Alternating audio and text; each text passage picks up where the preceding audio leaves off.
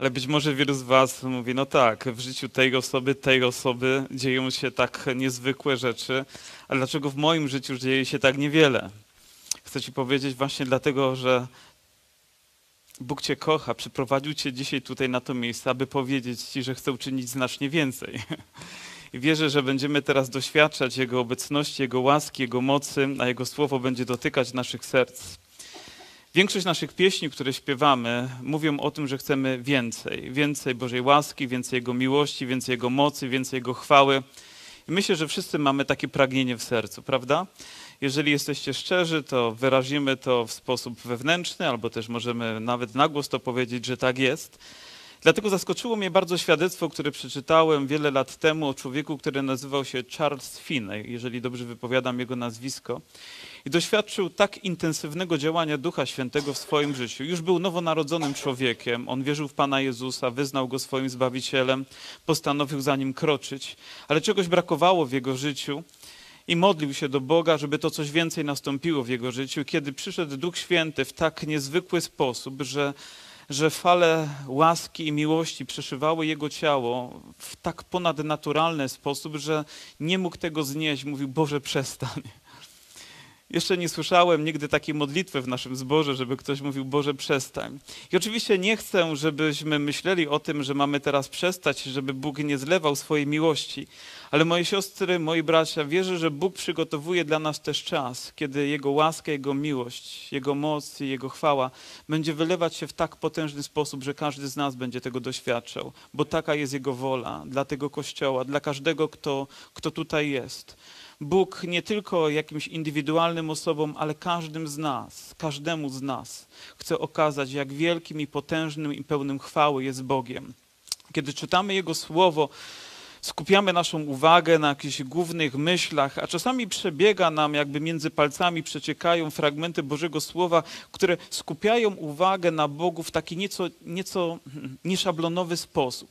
Jakbyśmy potrzebowali wyjść poza jakiś stereotyp patrzenia na Boga i popatrzyli, powiem, w taki sposób, jak objawia ten fragment. Nie chcę, żeby to zaciemniło inne fragmenty, ale żeby ten fragment też mógł przyświecać naszemu sposobowi myśleniu i patrzeniu na Boga takim, jakim On jest jest. I dzisiaj wybrałem kilka takich fragmentów z Ewangelii Jana, które mam nadzieję pozwolą nam jeszcze głębiej, jeszcze inaczej, jeszcze szerzej, powiem może mądrzej albo jeszcze w bardziej pełny sposób popatrzeć na to, jakim jest nasz wszechmogący Bóg. Rozpoczniemy naszą historię e, od czwartego rozdziału Ewangelii Jana i tutaj czytamy od wiersza 46 fragment Bożego, Bożego Słowa. Wcześniej Pan Jezus spotyka się z Samarytanką. Wiemy, że nie było to przypadkowe spotkanie, że Jezus przechodził tamtędy celowo i że gdy ona wyszła do studni i w tym samym czasie pojawił się Jezus, to nie był zbieg okoliczności, ale to było świadome, celowe działanie Pana Jezusa Chrystusa, aby spotkać tą kobietę. Wiecie, może planowaliście przyjść tutaj na to nabożeństwo dużo wcześniej, może to był jakiś poryw serca w ostatniej chwili, ale Jesteś tutaj nieprzypadkowo, jesteś tutaj po to, żeby spotkać się z obecnością, z mocą Pana Jezusa Chrystusa, spotkać się z Jego Duchem Świętym, aby On mógł dotknąć Twojego życia. I to spotkanie zaowocowało tym, że Pan Jezus przemówił do niej w bardzo też głęboki sposób, w proroczy sposób, jej serce się otworzyło Duch Święty zaczął działać w bardzo, w bardzo, nie, w bardzo niezwykły sposób i, i, świadectwa tego słyszeliśmy trochę, troszeczkę wcześniej tutaj. I później pomyślałem sobie, dlaczego Bóg robi takie rzeczy? Dlaczego Pan Jezus nie postępuje tak, jak narzuca nam sposób religijny w tym, w tym świecie, w którym żyjemy, takiego myślenia, że Bóg jest traktowany jako, nie wiem, bardzo niezrozumiała jakaś siła gdzieś tam działająca, jakaś odległa postać, która gdzieś gdzieś tam jest, ale że, że Boże Słowo potrafi nam pozwala nam spojrzeć na Boga jak przez soczewki, żeby zbliżyć nas wzrok na Niego i popatrzeć, jakim On jest, jak rzeczywisty, jak realny jest, jak niezwykły jest. I nie tylko w swojej świętości i chwale, ale w tym, co On chce dla nas też uczynić. I dlatego wybrałem też ten fragment, aby skupić też naszą uwagę na jednym z wierszy, który tutaj przeczytamy, a nawet na dwóch wierszach. I znowu zatem Jezus przyszedł do Kany Galilejskiej, gdzie wcześniej przemienił wodę w wino w Kafarnału natomiast mieszkał pewien urzędnik królewski, którego syn chorował. Gdy usłyszał, że Jezus przybył z Judei do Galilei, udał się do niego i prosił, aby wstąpił i uzdrowił jego syna, który był bliski śmierci. Jezus powiedział do niego: Jeśli nie zobaczycie znaków i cudów, nigdy nie uwierzycie. Urzędnik na to: Panie, wstąp, zanim umrze moje dziecko. Idź, powiedział Jezus, syn twój żyje. Człowiek ten uwierzył słowu, które skierował do niego Jezus i poszedł. A gdy jeszcze był w drodze, jego słudzy wyszli mu naprzeciw, mówiąc, że jego dziecko żyje. Zapytał ich więc o godzinę, w której mu się polepszyło. Gorączka spa spadła mu wczoraj około godziny trzynastej. Odpowiedzieli. Wówczas Ojciec zrozumiał, że o tej właśnie godzinie Jezus go zapewnił: Twój syn żyje. I uwierzył on sam oraz cały jego dom. Był to już drugi znak, którego Jezus dokonał po przyjściu z Judei do Galilei. Oto niezwykła historia zaraz po tym bliskim spotkaniu z Samarytanką.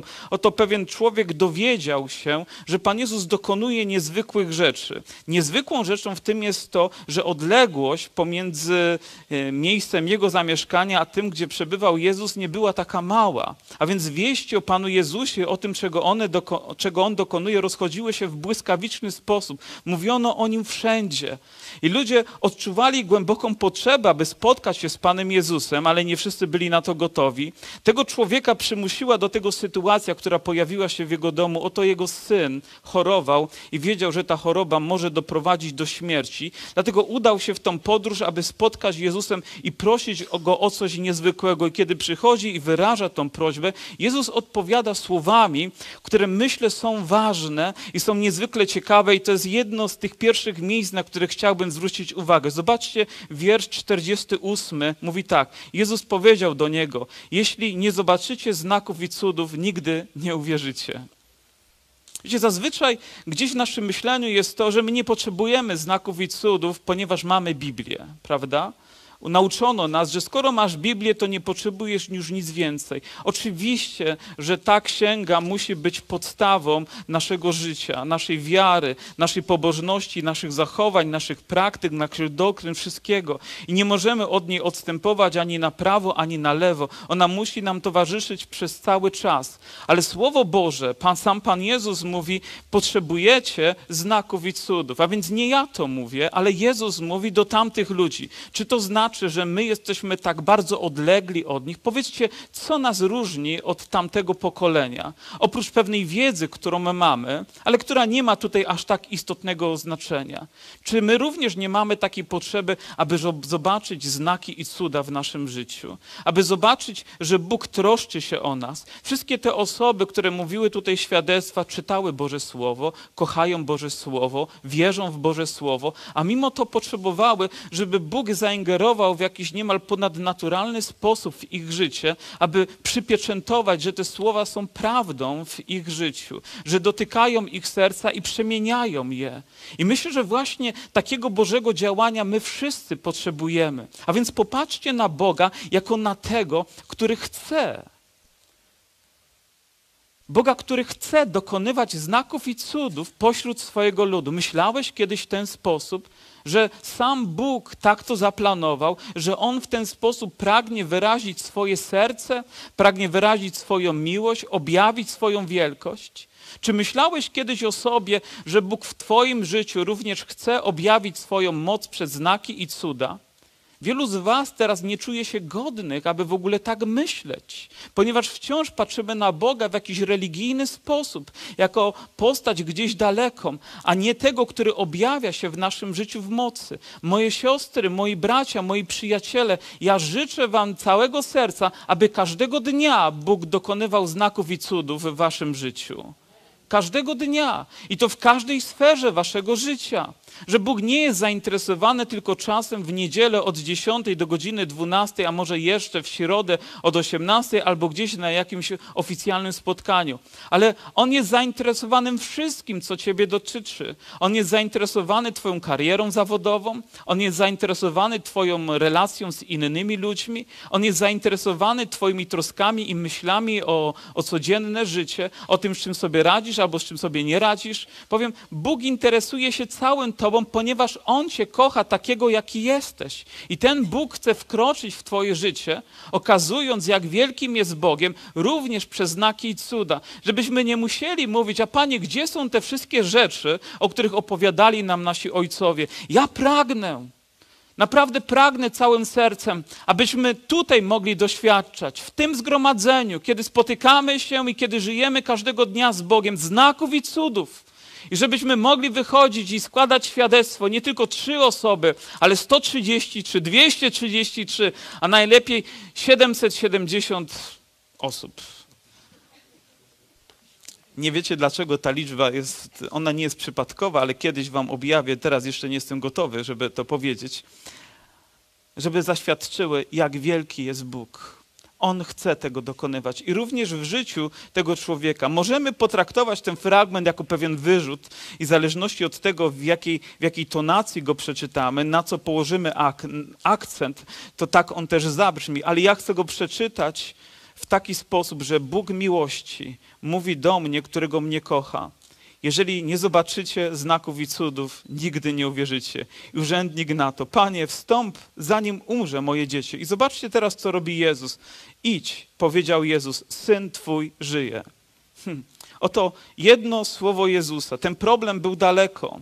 Nie było telefonów komórkowych, nie było techniki jak dzisiaj, żeby od razu zrewidować, co się wydarzyło tam w domu, zadzwonić do przyjaciół, zadzwonić do żony, żeby nam odpowiedziała. On w tym momencie musiał uwierzyć słowu, które wypowiedział Jezus. A gdybyś dzisiaj usłyszał słowo Jezusa tak jak ten urzędnik, uwierzyłbyś mu, że ten problem, który gdzieś tam jest, może w jakiejś okolicy, nawet całkiem niedalekiej, albo w jakiejś sytuacji, która dotyczy Twojego życia. I Jezus dzisiaj mówi: idź, ponieważ ja to rozwiązuję, idź, ponieważ ja to uzdrawiam, idź, ponieważ ja mam moc, aby zatroszczyć się o Ciebie. Uwierzycie Mu?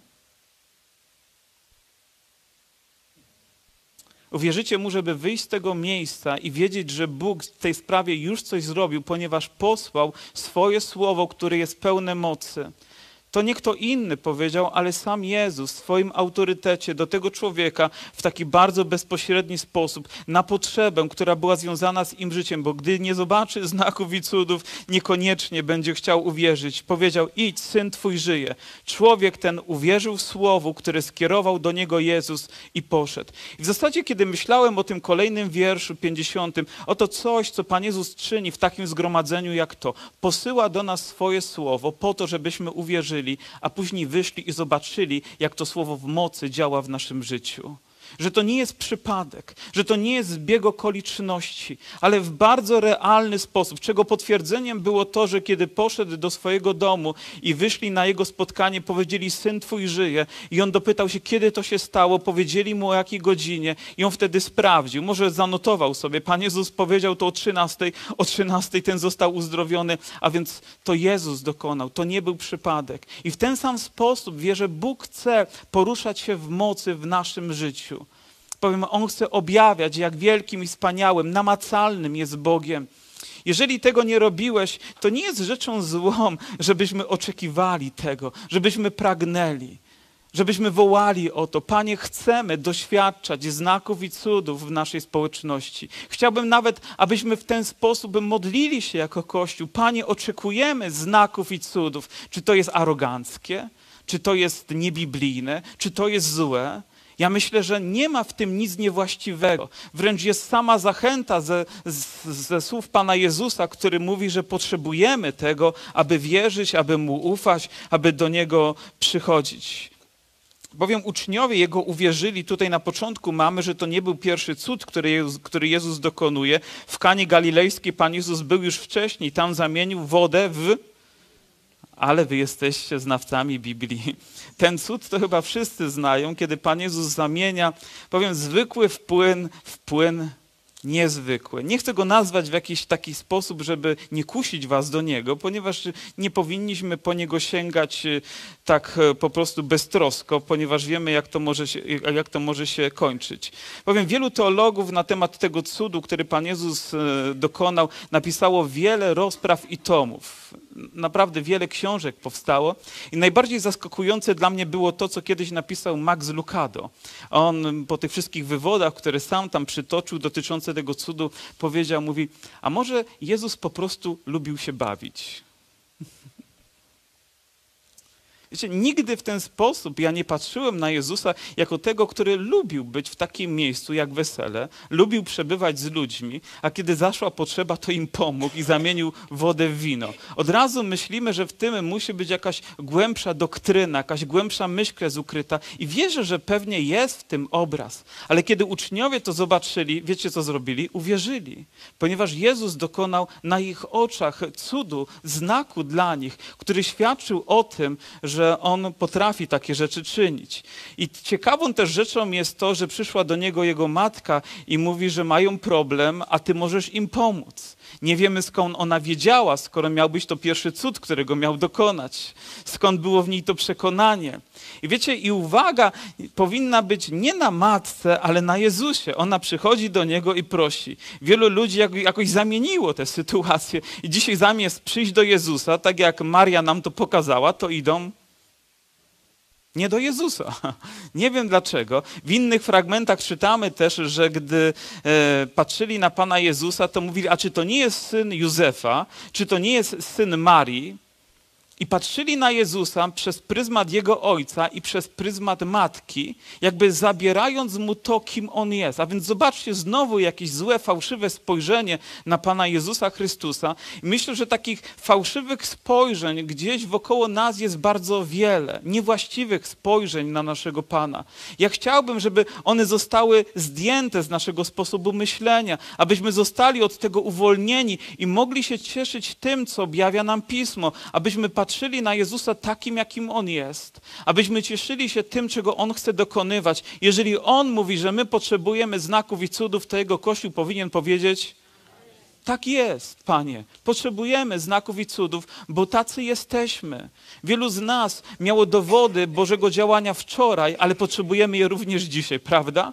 Bóg dotknął nas tydzień temu, ale potrzebujemy, żeby dotknął nas również tego dnia, żeby okazał swoją moc. Potrzebujemy świeżości Jego działania, potrzebujemy aktualności Jego mocy, potrzebujemy wciąż obecności. To jest nie tak jak w tym małżeństwie ze Szkotem, który powiedział swojej żonie 25 lat wcześniej, że ją kocham, jak coś się zmieni, to cię o tym poinformuję. Bowiem każdego dnia potrzebujemy mieć zapewnienie, że Bóg kocha nas, że On troszczy się o nas i że On chce nas prowadzić, ponieważ On jest naszym wszechmogącym Bogiem. On posyła do nas swoje słowo. To słowo ma moc. To słowo przenika nasze myśli, przenika nasze serca, a my mamy się go uchwycić, uwierzyć w nie. I dzisiaj chciałbym, żebyś uwierzył, że również Bóg chce w Twoim życiu objawiać to, jak wielkim jest Bogiem. Że to nie było tylko słowo dla tego urzędnika, ale to jest słowo również dla mnie. Ja dzisiaj chcę czerpać całymi garściami Boże obietnice i chcę wychodzić z tego miejsca, oczekując, że Bóg je będzie realizował w moim życiu oczekując, że On będzie poruszał się w mocy, a nawet więcej, że będzie mnie używał, aby Jego moc mogła się objawić. Dobrze Kasia powiedziała, że nie chcemy tylko być niedzielnymi chrześcijanami, ale chcemy doświadczać Jego mocy od poniedziałku aż do niedzieli i od niedzieli do poniedziałku i przez 365 dni w roku do końca naszego życia. Nasz Pan na to zasługuje. W Ewangelii Jana w piątym rozdziale i w wierszu dwudziestym. Piąty rozdział to również zaczyna się rozdział od niezwykłego wydarzenia, gdy Jezus spotyka bardzo beznadziejny przypadek. Człowieka, który choruje od 38 lat, siedzi przy sadzawce i czeka, aż woda się poruszy. I kto pierwszy do niej wchodzi, jest uzdrowiony. Czy to nie jest dziwne? Za każdym razem, gdy to czytam, wypowiadam te słowa. Mówię, to dziwne, niezrozumiałe dla mnie, dlaczego Pan Bóg tak postanowił, żeby gdzieś w jakiejś sadzawce ławce, anioł stępował, powiem, poruszył wodę i chyb, kto wskoczy pierwszy, jest uzdrowiony. Spróbujcie to doktrynalnie, to logicznie wytłumaczyć. Ja nie wiem, czy można to wytłumaczyć. Dlatego, gdy dzieją się jakieś rzeczy, ja nie od razu je skreślam, nie od razu krytykuję, ale chcę się zastanowić, bo nie wszystko, co rozumiem, musi być nieprawdą. Nie wszystko. Trzeba naprawdę sporo mądrości, sporo wiedzy, trzeba też sporo pokory w swoim sercu, żeby przyjrzeć się tym rzeczom, bo nie wszystko musimy rozumieć. Po prostu przyjmujemy to jako fakt i wiemy, że Pan Jezus staje, Pan Jezus go uzdrawia, dokonuje się wielka rzecz, później każe mu wziąć łoże. Ja lubię ten fragment, gdy mówi wstań, weź łoże i chodź. To takie, taki cudowny obraz i kiedy idę do szpitala, to mam ochotę powiedzieć temu, który leży, wstań, weź łoże i chodź. Znaczy nie wiem, czy powinien go zabrać, ale w tym duchowym znaczeniu, żeby powstał, zabrał wszystkie swoje rzeczy z, szafkiem, z szafki, wyszedł z tego miejsca i najlepiej, żeby tam nie wracał, prawda? Byłoby to cudowne doświadczenie gdyby tak się to działo, ale za każdym razem też, gdy pojawia się Boża moc, to od razu pojawia się opozycja. Od razu ludzie zaczynają atakować Pana Jezusa. A dlaczego to zrobił? A dlaczego to zrobił Saba? A dlaczego w taki sposób zrobił? A kto mu dał prawo? A powiem, a jaki znak nam pokażesz na dowód tego, że możesz to robić? A w ogóle co ty nam tu za rzeczy wkładasz w nasze uszy? Przecież to my jesteśmy ekspertami prawa, to my wiemy lepiej. I, i te wszystkie rzeczy zaczynają mieć miejsce atakując. I myślę sobie, gdziekolwiek Bóg objawiał swoją moc, od razu pojawiała się opozycja. Ona wyrastała jak z podziemi. Ludzie zaczęli być krytykowani, oskarżani. Bowiem myślę, że sam diabeł nawet przychodzi i zaczyna siać coś w naszych sercach, w naszych myślach, kwestionując to, co Bóg dokonał. Powiedzcie mi, okaz Bóg okazał wam jakiś ponadnaturalny dowód swojej miłości, ale za chwilę przyszło zwątpienie, czy aby na pewno, czy to nie przypadek, czy to nie zbieg okoliczności, czy nie możemy tego przypisać komukolwiek innemu, jakby pozbawić Jezusa chwały, która mu się należy. Ale nie. Bóg jest godzien chwały. I bez względu na to, ilu ludzi powstanie przeciwko nam, skoro Jezus jest z nami, to nam wystarczy. I nie ma znaczenia, co ludzie będą o nas mówić. Nie ma znaczenia, jakie komentarze się posypią po naszych nabożeństwach, skoro wiemy, że Pan Jezus przyszedł, aby zaszczycić nas swoją obecnością, że Duch Święty jest razem z nami, że możemy odczuwać Jego miłość, Jego moc w naszych sercach i oddawać Mu chwałę. Aleluja. I oto czytamy w 20 wierszu 5 rozdziału. Bo ojciec miłuje syna i przekazuje mu wszystko, co sam czyni i dla zbudzenia waszego podziwu pokażę mu dzieła jeszcze większe od tych. Gdyż jak ojciec zbudza umarłych i przywraca życie, tak i syn ożywia tych, których chce. Ojciec bowiem nikogo nie sądzi, lecz wszelki sąd przekazał synowi, aby wszyscy czcili syna, jak czczą ojca. Kto nie czci syna, ten nie czci ojca, który go posłał. Ręczę i zapewniam, kto słucha słowa mego i wierzy temu, który mnie posłał, ma życie wieczne i nie czeka go sąd, ale przeszedł ze śmierci do życia. Co za wspaniałe słowa. I wiecie, z pewnością przykuje naszą uwagę wiersz 24 od razu, gdy Pan Jezus mówi, zręczy zapewniam, inny fragment by powiedział, um, powiadam wam, powiadam, albo jeszcze inne słowa, żeby podkreślić, jak ważne to jest, co Jezus chce opowiedzieć, ale gdzieś mija nam wiersz 20, a ja chciałbym skupić na nim kolejną naszą uwagę. Zobaczcie, bo ojciec miłuje syna. Nie ma cienia wątpliwości, że ojciec miłuje syna, a syn miłuje i nas. Syn miłuje i ojca, i nas. Czy mamy wątpliwość, że Jezus umiłował nas? Ale co dalej?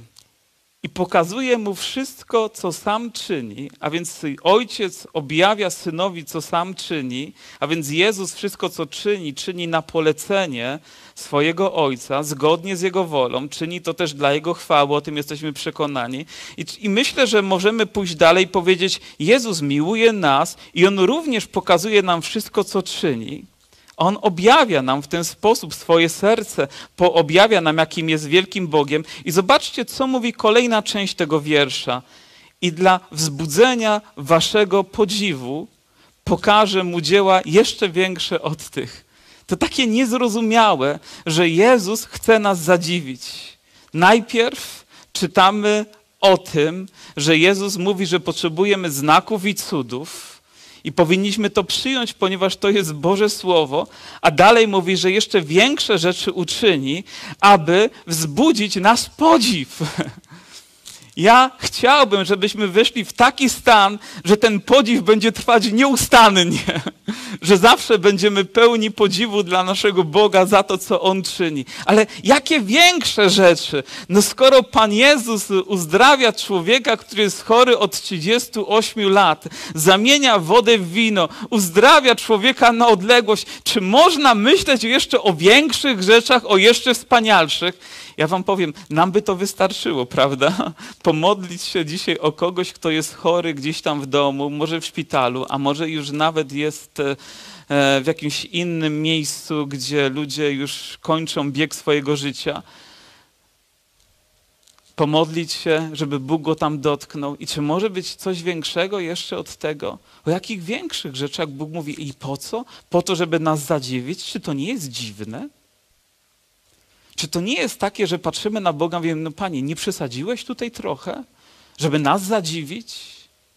Ale widać, Bóg chce w ten sposób objawiać swoją moc. Chciałbym, żebyście znowu spojrzeli na Niego jako na tego, który chce Wam się objawić, żeby zbudzić Wasz podziw żeby otworzyć nasze serce na Niego, żeby objawić swoją wielką chwałę i swoją wielką moc. Ale co może być większego od uzdrowień, od wskrzeszeń z martwych, od oczyszczania trędowatych, od otwierania oczy ślepych? Co może być większego? I myślę, że tutaj mamy odpowiedź. Zobaczcie, ten wiersz 24 mówi o czymś, co nie tylko dotyczy naszej doczesności, ale dotyczy naszej wieczności. I gdybym miał w skalach cudów, powiem i ponadnaturalnego Bożego Bożego działania coś wynieść ponad to wszystko, to to byłoby na miejscu numer jeden. Mówi, ręczę i zapewniam, kto słucha słowa mego i wierzy temu, który mnie posłał, ma życie wieczne i nie czeka go sąd, ale przeszedł ze śmierci do życia. Oto w tych słowach Powiem, Pan Jezus zapewnia nas, że jeżeli Jego słowo dotknie naszego życia, to dokonuje się cud nowego narodzenia. Zobaczcie, największy z cudów, jaki tylko może istnieć, to to, gdy Pan Jezus poprzez swoje słowo wzbudza w nas nowe życie, do tego, abyśmy żyli z Nim nie tylko tutaj, ale żyli z Nim na wieki. Najpiękniejszym świadectwem, które możemy wydać, to nie tylko to, że Pan Jezus czyni znaki i cuda, które są ponadnaturalnym Jego działaniem, ale to świadectwo nieustannie my nosimy 24 godziny na dobę jako nowonarodzeni ludzie, ponieważ Jezus oczyścił nasze serca, dokonał czegoś, czego nikt inny nie mógł dokonać. Wiecie, uzdrowienie jeszcze nie oczyszcza Twojego serca ale krew Jezusa Chrystusa, Jego słowo dokonuje tego. Bowiem czyni coś, co tylko On ma prawo robić. Tylko Bóg może przebaczać nasze grzechy, gdy posyła swoje słowo. I On mówi: Ręczę i zapewniam Was że to dokonuje się wtedy, gdy Ewangelia jest zwiastowana. A więc dzisiaj, w kategoriach znaków i cudów, ponadnaturalnego Bożego działania, największą i najważniejszą rzeczą, która może się dokonać w moim i w Twoim sercu, to cud narodzenia na nowo, to cud oczyszczenia nas z naszych grzechów, z naszych win, przebaczenia nam naszej przeszłości, aby uwolnić nas do życia z Nim i otworzyć przed nami życie wieczne, wieczność. Oto moment, kiedy przechodzimy ze świata grzechu do Królestwa Bożego, z ciemności do światłości i Bóg tego dokonuje mocą swego słowa. Zobaczcie, tak jak Bóg posłał swoje słowo, aby uzdrowić tego człowieka, tego syna, tego urzędnika, który do niego przyszedł, tak samo On dzisiaj posyła swoje słowo do Twojego i do mojego serca, aby Jego słowo wywołało w nas tą reakcję, tą odpowiedź na Jego słowo, aby nasze grzechy zostały przebaczone, abyśmy zostali uwolnieni i abyśmy mogli cieszyć się życiem wiecznym. Nie ma ważniejszej rzeczy. Gdybyś przyszedł mnie i gdybyś spytał, o co chciałbym się modlić jako najważniejszą rzecz w Twoim życiu, to to, żeby Jezus Chrystus był Twoim Panem, żebyś mógł się Nim cieszyć i mógł z Nim spędzić wieczność. Bo to, jaki komfort życia będziesz miał, będzie ważne, ale nie najważniejsze. Najważniejsze jest to, żeby On był z Tobą, żeby Jego obecność Tobie towarzyszyła, żebyś z tego czerpał radość, czerpał pokój i miłość. A więc módlmy się o znaki i cuda, módlmy się o ponadnaturalne Boże działanie i nie pozwólmy, żeby ktokolwiek z nas tego okraść, ale też nie zapominajmy, że wszystkim od czego się zaczyna, to jest nasze serce to jest Jego oczyszczenie, to jest Jego uwolnienie, to jest Jego uświęcenie, to jest społeczność, jaka tam się zaczyna z naszym Panem Jezusem Chrystusem. Co z tego, że dzisiaj gdzieś powierzchownie zostałbyś dotknięty, jeżeli Twoje serce miałoby być nieprzemienione? Co z tego, że jesteś religijną osobą, jak nie jesteś nowonarodzony? Co z tego, że chodzisz do kościoła, jak nie jesteś Bożym dzieckiem? Wiecie, kiedy tydzień temu zwiastowałem Ewangelię i mówiłem też o tym, o Królestwie Bożym i o spotkaniu Pana Jezusa z Nikodemem, który, który przyszedł do Niego z potrzebą, a Pan Jezus mówi, jeżeli nie narodzisz się na nowo, to nie ujrzysz Królestwa Bożego, to nie wejdziesz do Niego. I wtedy od razu zaświtała we mnie taka myśl, że wielu ludzi, wielu ludzi modli się tą modlitwą w bardzo schematyczny sposób, mówiąc Ojcze nasz, który jesteś w niebie, święć się imię Twoje i jak brzmi następna fraza? Przyjdź królestwo Twoje. Zobaczcie, oto ludzie modlą się o coś, co tak naprawdę w tym momencie jest przeciwko nim. Bo gdyby przyszło Królestwo Boże, to oni nie są gotowi, żeby do niego wejść. Dlaczego? Ponieważ nie narodzili się jeszcze na nowo. A więc jak można modlić się tą modlitwą, nie będąc gotowym do tego, żeby wejść? Powiem, jak można w ogóle modlić, jeżeli nie wchodzimy w Bożą obecność, w Bożą chwałę, jeżeli nie przybliżamy się do Niego? Mariusz tutaj powiedział, że o wiele ważniejsze od racji, od jakichś schematów w naszym życiu jest relacja, którą mamy. Relacja z Panem Jezusem. I tym jest chrześcijaństwo. Relacją, którą Bóg w cudowny sposób dokonuje, kiedy poznajemy naszego Pana Jezusa Chrystusa. Zobaczcie, kto słucha słowa, Wiecie, słuchać to nie oznacza tylko usłyszeć, uzyskać pewną wiedzę, ale to oznacza, że jesteśmy otwarci na Jego słowo. I to słowo, które mówi o uzdrowieniu, to słowo, które mówi o Jego ponadnaturalnym działaniu, i to słowo, które Bóg, którym Bóg dotyka nas, aby wzbudzić coś w naszym życiu jeszcze większego niż do tej pory, czego doświadczaliśmy. Powiem, ja myślałem, że słyszę dobrze, aż moja żona powiedziała mi, że chyba dobrze nie słyszę, ponieważ gdy do mnie mówi, to ja nie, niekoniecznie reaguję na to. Ale, ale była taka możliwość, że poszedłem przebadać sobie słuch. To było przy okazji, pamiętam, gdzieś byłem w jakimś, yy, jakimś punkcie medycznym i badali słuch za darmo. Podpięli mnie do aparatury, nałożyli mi słuchawki, takie bardzo duże, wygłuszające wszystko na zewnątrz i ten pan zaczął puszczać tam jakieś różne częstotliwości ja bardziej patrzyłem na to, jak on się zachowuje, niż to, co słyszałem. Jak tylko mrugnął, to ja coś wciskałem. Jak tylko coś tam, powiem, jakiś grymas się pojawił, to ja od razu reagowałem. Ale rzeczywiście pojawiały się jakieś takie pipa, takie bardzo niskie, wysokie, średnie tony. I okazuje się, że niektórych rzeczy ja już nie słyszę. Już w tym wieku straciłem po drodze. Może za dużo mocnej muzyki słuchałem, albo pracowałem elektronarzędziami i to zabrało mi trochę, trochę słuchu. Ale biada by mi było, gdybym był zamknięty na to, co mówi Jezus. Gdybym bez zrozumienia, bez akceptacji do tego przychodził. Wiecie, ja nie słuchałem żony nie dlatego, że jej nie słyszałem, tylko dlatego, że nie chciałem usłyszeć. Wiecie, jaka jest różnica? Teraz została jej objawiona. I to działo się trochę poza moją świadomością. I tak samo jest, gdy Bóg do nas mówi, to nie znaczy, że my nie słyszymy, tylko że my nie jesteśmy otwarci na to, żeby zareagować na Jego słowo. Ale kiedy On mówi swoje słowo, kiedy posyła je, mówi, posłał, kto słucha słowa mego i wierzy temu, który mnie posłał, ma życie wieczne. Moje siostry, moi bracia, jeżeli wierzymy, w Boże Słowo i wierzymy w tego, którego posłał Ojciec, w naszego Pana Jezusa Chrystusa, w Jego zbawcze dzieło, w Jego śmierć, w Jego zmartwychwstanie, to, że On jest Królem Królów i Panem Panów, że On jest naszym Zbawicielem, Słowo Boże mówi, mamy życie wieczne. I co Wy na to? Mamy życie wieczne na podstawie wiary w naszego Pana Jezusa Chrystusa, w Jego obietnicę, mamy życie wieczne. I wiecie, z czymkolwiek chciałbym, żebyśmy wyszli, to właśnie z tą pewnością w sercach, że On jest i Jego życie jest w nas, że On uwolnił nas, że On powołał nas do życia społeczności ze sobą. To jest niezwykły, niezwykły przywilej. W Ewangelii Jana w szóstym rozdziale i 63 wierszu czytamy: Duch ożywia, ciało nic pomaga. Słowo, które wam powiedziałem, są duchem i są życiem.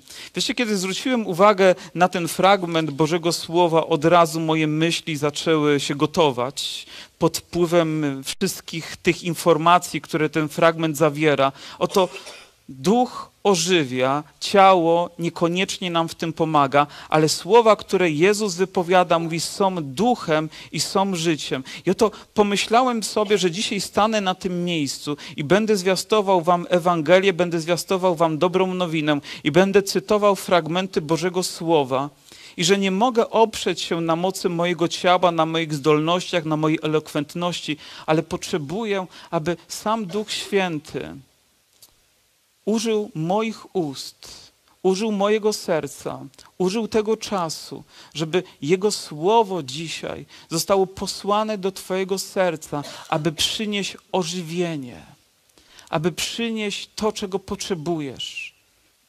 I wierzę, że to jest ten czas, kiedy Duch Święty w taki ponadnaturalny sposób działa. Jego słowo jest tak święte, Jego słowo jest tak potężne, ma taką moc, która przenika, która dotyka, która przemienia, która uwalnia, która wzbudza do życia. Jego słowo jest dzisiaj wciąż duchem i żywotem w moim i w Twoim sercu. Wierzycie w to? Dzisiaj dla Ciebie to słowo jest czymś, co Bóg wzbudza w Twoim sercu, aby tam powstało życie. Wiecie, kiedy o tym myślę, ciarki mnie przychodzą. Powiem, jestem podekscytowany tą myślą, że w tym momencie, gdy Jego słowo dotyka czyjegoś serca, które jest otwarte na Boże działanie, jeżeli będziesz zamknięty, nic się nie wydarzy. Wciąż będzie ciemność w Twoim umyśle i w Twoim sercu. Wciąż będziesz ogarnięty jakąś zazdrością i zawiścią, tak jak byli ci wszyscy religijni ludzie ale jeżeli otworzysz się na Jego działanie i Bóg pośle swoje słowo, On może powiedzieć, oto dziś daję Ci obietnicę to, co uczynię jutro, albo to, co czynię w innym miejscu, ze względu na to, że Ty tutaj jesteś i Ty się o to modlisz, a kiedyś się o tym przekonasz i to świadectwo dotrze do Twojego serca, ale On również posyła swoje słowo po to, aby wzbudzić wiarę w Jego moc, w Jego znaki i cuda, które On chce dokonywać. On posyła swoje słowo, aby wzbudzić wiarę w Jego śmierci, w Jego zmartwychwstanie, to, że On za Ciebie umarł, ale On też zmartwychwstał, aby to życie, które On daje, prowadziło Cię dalej w Jego mocy, abyś mógł być nowonarodzonym człowiekiem. Czy wiesz, że dzisiaj, jeżeli słyszysz Jego głos, to jest błogosławieństwo dla Ciebie, ponieważ Bóg wzbudza coś niezwykłego w Twoim sercu, abyś mógł powstać do nowego życia, abyś mógł się nim cieszyć, abyś mógł przynosić chwałę Bogu. Co, nie, nie, co za niezwykły akt Bożego działania dokonuje się tam, gdzie jest zwiastowana Ewangelia. On dzisiaj w tej samej mocy posyła słowo swoje do mojego i do Twojego serca. Jeżeli byśmy przeczytali, że tam ktoś uwierzył w Niego, mówimy Amen. Ale również i dzisiaj, kiedy On dotknie Twojego serca, możesz powiedzieć Amen, ponieważ jest to prawdą w moim życiu. Bóg jest Bogiem mocy. Zobaczcie, już będziemy zbliżać się do końca. To jest ostatnia kartka. Wiecie, ja nigdy nie planuję, że te kazania będą tak długie. Nie wiem, dlaczego tak się dzieje. Z wiekiem to przychodzi. Jana 10, 9, 10. Ja jestem bramą. Jeśli kto wejdzie przeze mnie, będzie zbawiony. A, a gdy wejdzie i wyjdzie, znajdzie sobie pastwisko. Złodziej przychodzi tylko po to, aby kraść i zarzynać i niszczyć. Ja przyszedłem, aby owce miały życie i to życie w całej pełni. Co za piękne słowa.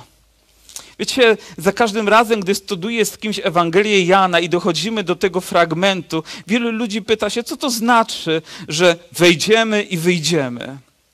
Widać, że coś się zmienia, prawda? Że jesteśmy po tej stronie i w pewnym momencie jesteśmy po drugiej stronie, że Bóg dokonuje w, w, naszym życiu jakiegoś niezwykłego aktu przeniesienia naszego życia, ale nie gdzieś tam przez kogoś, tylko przez osobę i przez dzieło, przez wiarę w naszego Pana Jezusa Chrystusa. Przechodzimy ze śmierci, przechodzimy do żywota, do społeczności razem z Nim i Biblia mówi, że znajdujemy pastwisko, czyli znajdujemy miejsce, gdzie możemy się się karmić, gdzie możemy być spełnieni, gdzie możemy być bezpieczni, gdzie możemy odczuwać Jego opiekę, Jego troskę, Jego miłość i Jego moc. Tym jest Boże Królestwo dla nas. I to dokonuje się przez Jezusa Chrystusa, naszego cudownego Pana i Zbawiciela i chwała Mu za to. Wiecie, ale też patrząc na nasz duchowy rozwój, na nasze życie z Bogiem, to jest ten początek, kiedy my rodzimy się na nowo, żyjemy w tym świecie, uwierzymy w Jezusa i zaraz chwilę później, choć wyglądamy tak samo i może nawet emocjonalnie niewiele się w tym momencie musi zmienić, ale stajemy się Bożymi dziećmi. Już nie należymy do tego świata, ale należymy do Jezusa Chrystusa. I gdybyśmy w tym momencie zaczęli się modlić, przyjdź królestwo Twoje, i gdyby Pan odpowiedział na tę modlitwę, będziemy razem z Nim. To jest niezwykłe. Słyszałem kiedyś, jak pewien pastor, i to jest prawda, zwiastował Ewangelię i mówił, że jest gotowy na spotkanie z Panem, a kwadrans później Pan go odwołał podczas kazania. Padł. Nie wiem, czy zbór powiedział Aleluja wtedy, ale musimy być gotowi w każdym momencie naszego życia, aby być razem z Jezusem. Ale Pan Jezus odpowiada dalej i mówi: Złodziej przychodzi po to, by kraść i zarzynać, a więc jest ktoś, kto próbuje nas okraść z tego, co Bóg ma dla nas. A ja przyszedłem, aby owce miały życie i to życie w całej pełni. Wiecie, smutną jest rzeczą, że możemy pozwolić się okraść, pozbawić tego, co Bóg dla nas w swojej wielkiej łasce i mocy przygotował. On zapewnił na swoim słowie przez wiele obietnic o radości, o pokoju, o miłości, o zwycięstwie, o ponadnaturalnym działaniu w naszym życiu. I mógłby być ktoś, kto nas tego pozbawi z jakiegoś powodu. Smutna rzecz, powiem tragiczna rzecz, jeżeli w kategoriach ważności, to to jest na topie tych ważnych rzeczy. Oto cud i znak, którego Bóg dokonuje, powiem, wprowadzając nas do swojego królestwa, abyśmy mogli razem z Nim żyć i cieszyć się Jego obecnością. To jest, nie, ale chcę pójść jeszcze dalej i powiedzieć o pewnym doświadczeniu, które również ma miejsce w życiu ludzi wierzących. Niektórzy nazywają to wtórnym uświęceniem, inni nazywają chrztem Duchem Świętym, inni namaszczeniem szczególnym, spoczęciem Ducha Świętego na nas, który przenosi nas z takiego zwyczajnego, codziennego, religijnego życia w ponadnaturalny świat działania Ducha Świętego. Czy to nie jest niezwykłe? Chyba autobus przyjeżdża, czas już chyba kazanie kończyć. Już, już koń... już, już kończymy, wybaczcie wszyscy.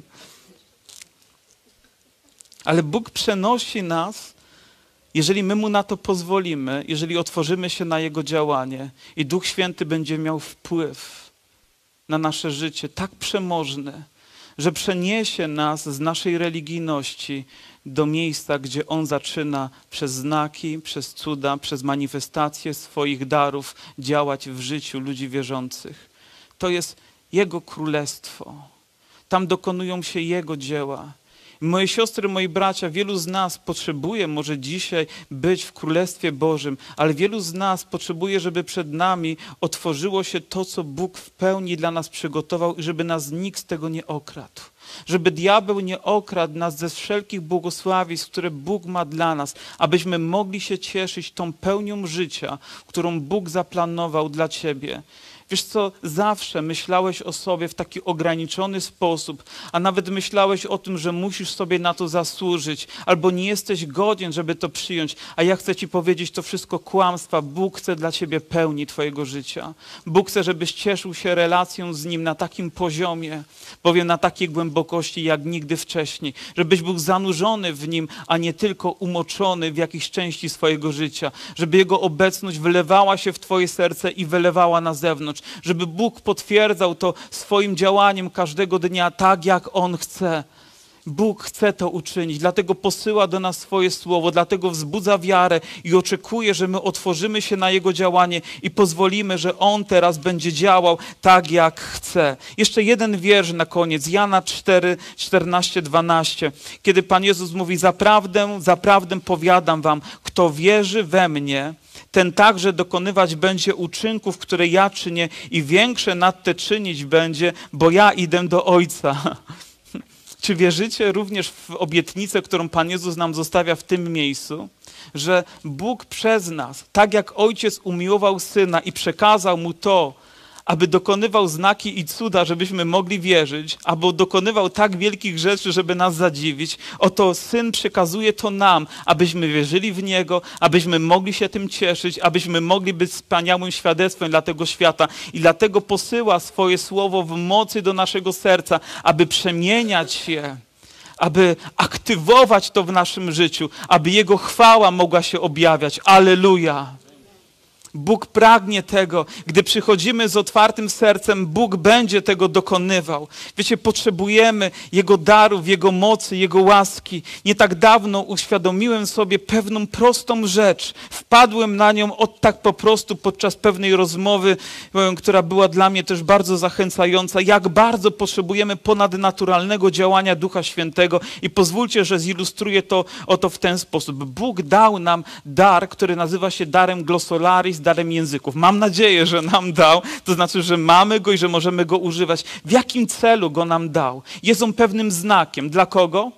Dla ludzi niewierzących, ale jest też znakiem dla nas, znakiem, który potwierdza też obecność Ducha Świętego w naszym sercu. Oczywiście to nie jest jedyny znak i nie możemy stawiać tego jako warunku, że kto nie mówi językami, nie ma Ducha Świętego, nie ma na to przyzwolenia, ale dlaczego dał nam Bóg ten dar? Ponieważ Słowo Boże odpowiada w ten sposób, kto mówi językami, buduje samego siebie.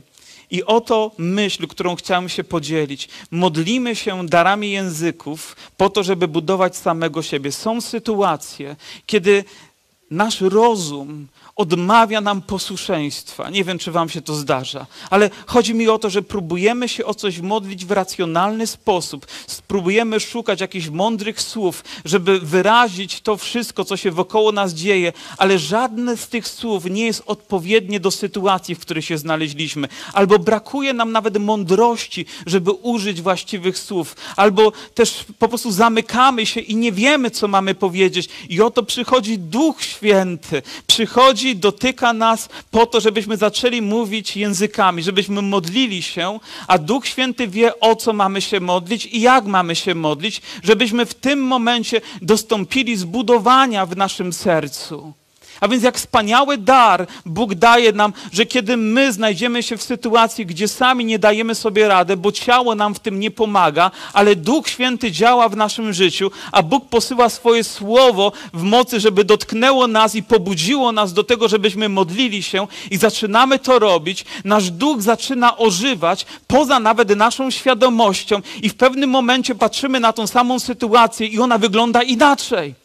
Ponieważ Bóg już odpowiedział, Bóg zbudował Twoje serce i przygotował Cię na to, abyś mógł sobie poradzić, mógł przez to przejść, abyś w nim mógł być zwycięzcą. I myślę, że tak właśnie funkcjonuje też świat Bożego działania, świat Ducha Świętego w naszym życiu. Ja sam znajduję się czasami w sytuacji, czy jestem atakowany przez kogoś, to może się zdarzyć, choć y, dziękuję Bogu, że nie jest tak wielu tych, którzy mnie atakują. Powiem, czy znajduję się czasami w jakichś problemach osobistych, tak zdarza zdarzają się, czy czasami moje emocje opadają, tak zdarza mi się to, choć trudno wam w to uwierzyć, ale mam Ducha Świętego, mam Jego prowadzenie, mam Jego działanie, Bóg posyła swoje słowo, aby ożywić mnie i poprowadzić dalej, tak jak On chce dla Jego chwały, aleluja.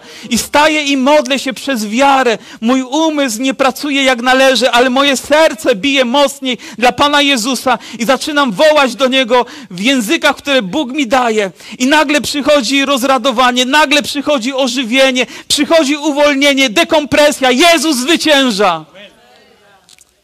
I dziękujemy Mu za to, że mamy tak wspaniałego Boga, na którym możemy polegać. Boga, który chce nas zadziwiać. Boga, który chce okazywać swoją wielką moc, swoją wielką chwałę. Dlatego posyła swoje słowo do swoich dzieci, aby stały się mocą Bożą w naszym życiu aby czynić cud nowego narodzenia, aby uwalniać nas do tego, do czego Bóg nas powołał, abyśmy i my mogli być świadectwem dla innych. Powstańmy, chciejmy wołać do naszego Boga, chciejmy przyjść do Niego z otwartymi sercami. Panie nasz Boże, dziękuję Ci za to zgromadzenie i dziękuję Ci za to, że Ty jesteś tutaj obecny. Dziękujemy Ci, Duchu Święty, że wypełniłeś dzisiaj nasze serca, że pobłogosławiłeś nas, Panie, i tymi świadectwami, które słyszeliśmy, jak wielkim jesteś Bogiem. Ale, Panie, są kolejne osoby, które potrzebują doświadczyć teraz Twojej mocy, Twojej łaski. Panie, dzisiaj posłałeś swoje słowo i obiecałeś nam, że ono nie wróci próżno. I Panie, są tutaj osoby, które potrzebują może narodzić się na nowo, które potrzebują przejść ze śmierci do życia. Panie, modlimy się o te osoby, abyś teraz dokonywał w nich tego cudownego aktu, aktu zbawienia, aktu uwolnienia i zwycięstwa życia nad śmiercią. Aleluja.